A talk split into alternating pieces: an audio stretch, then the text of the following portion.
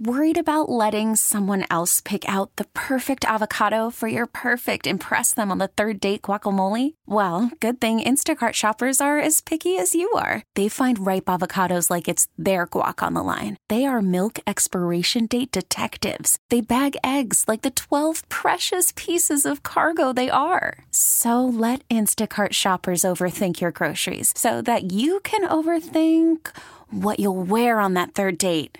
Download the Instacart app to get free delivery on your first three orders while supplies last. Minimum $10 per order, additional term supply. After finding his muse with Alison Krauss and T Bone Burnett, then again with Patty Griffin and uh, Buddy Miller, Robert Plant returns with the sensational Space Shifters for a new album, Lullaby and the Ceaseless Roar.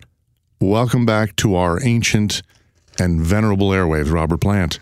Thank you. It's great to be back talking to people in Chicago. It's good stuff. You know, the first thing I saw when I saw the title was The Ceaseless Roar has kind of a 19th century diction to it. Is that out of your imagination or is that uh, a quotation? Oh, no. Well, I dreamt it up, but it's not the first time somebody's mentioned the ceaseless roar, I'm sure. But it is life, and it is uh, all the experiences that go to make it a a big and glorious dent in life and that's that's what this is all about. You know so many so many songwriters and artists go into a recording studio and maybe they're surrounded by too many advisors and they try to hash out some songs. You seem to prefer going on pilgrimages before you do a new album.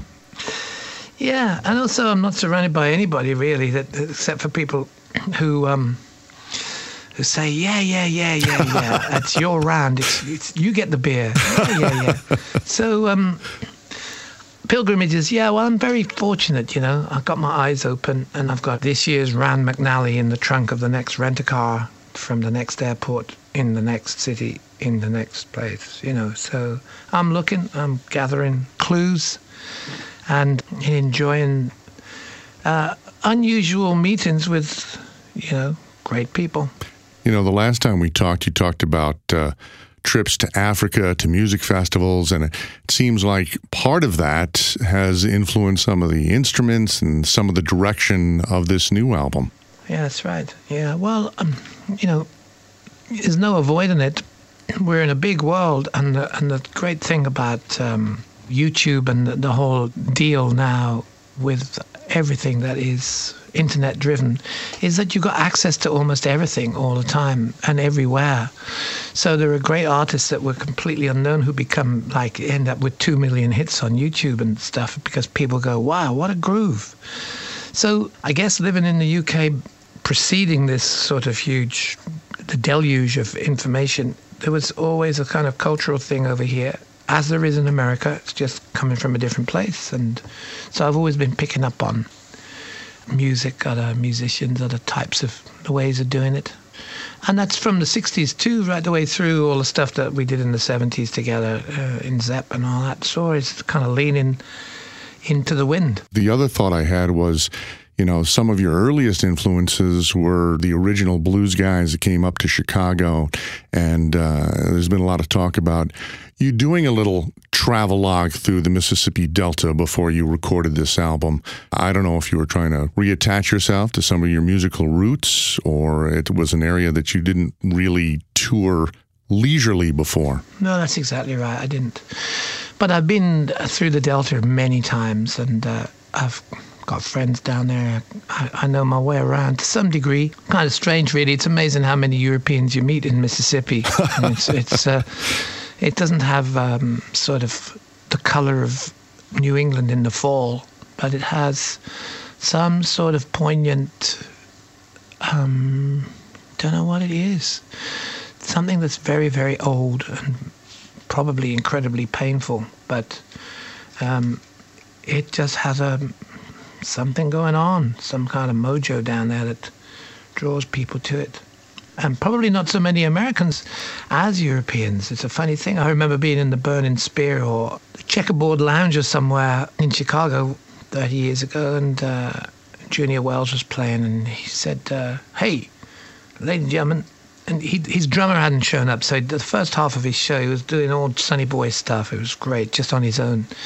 And he said, "Hey, we got uh, we got Led Zeppelin in here tonight. He said, stand up, Led, take a bow. so I got on the table and did a little sort of twirl.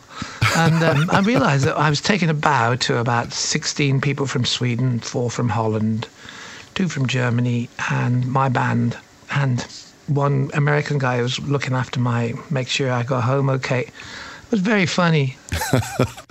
Robert Plant is playing an XRT show in the city of Chicago. He's going to be at the Riviera on October 2nd, and I believe there are still tickets available, so get them while you can. Robert, it's an amazing album. And now, writing all these new songs, are you one of these songwriters that you get the first one done and then the dam has burst and uh, there's this outpouring of creativity? Or is every song you write uh, a raid on the inarticulate? Well, it's a raid on me. And so there's no one song that leads to another, definitely, ever in my whole time in this exaggerated condition. And they've always been standalone moments of madness. Ooh, I like that. Standalone moments of madness. Now, Turn It Up is one of those songs that starts out with primitive instrumentation, and then all of a sudden you get hit in the face with this monstrous blues rock power riff. I think that's one of the things that draws us in, that you're hearing something at the beginning of a song, uh, pretty much like stuff you don't ordinarily hear and then you bring it around to where Robert Plant is right now. Yeah, that's about right. I mean, you got to knock yourself out before you try and knock anybody else out. Mm-hmm. You know, and um, so Justin played this great post Mississippi 1930s guitar line, and then, as you say, uh, we had that many samples of loops and beats going on and then the whole thing just bursts. Yeah. And then I say I'm turning into someone else I heard so much about, which which is frightening, really.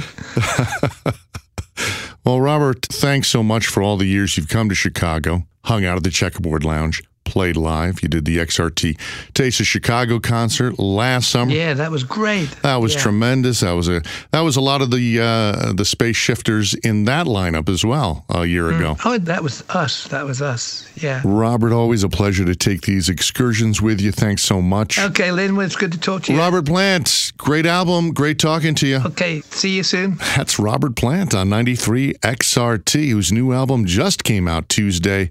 Lullaby and the Ceaseless Roar. And of course, you and I will be at the Riviera October 2nd for that 93 XRT show to see Robert Plant and the Sensational Space Shifters live in concert. This episode is brought to you by Progressive Insurance. Whether you love true crime or comedy, celebrity interviews or news, you call the shots on what's in your podcast queue. And guess what?